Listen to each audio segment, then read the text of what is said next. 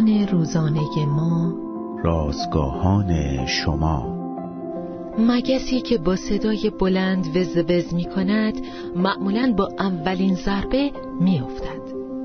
روز 21 از شماره اول نان روزانه ما، زیبایی خطرناک عنوان و ایوب باب 38 آیات 22 تا 30.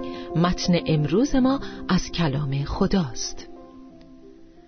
صدای بلند قژقژ سکوت صبح سرد زمستانی را شکست.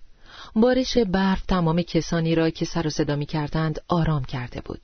خطوط انتقال نیرو قطع شده بود و منازل و بازار برق نداشتند.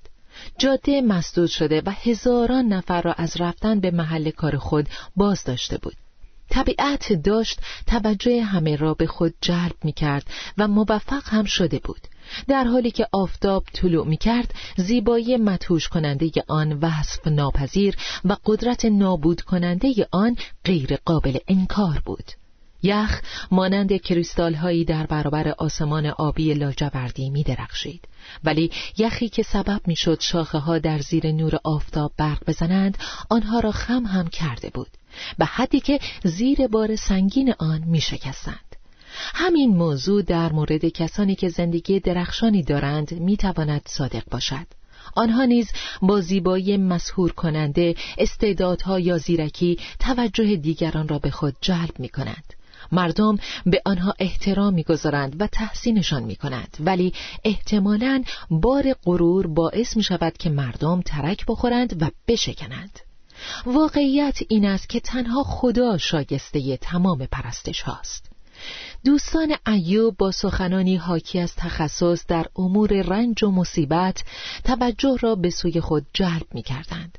زمانی که خداوند به اندازه کافی شنید، به ایوب متوجه شده گفت که هیچ کس به غیر از او فهم و قدرت و شأن و اعتبار ندارد.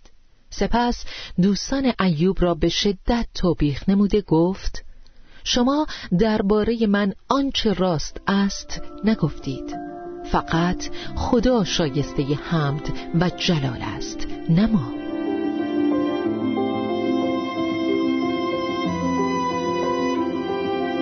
کلیه حقوق متن این اثر متعلق به انتشارات جهان ادبیات مسیحی است.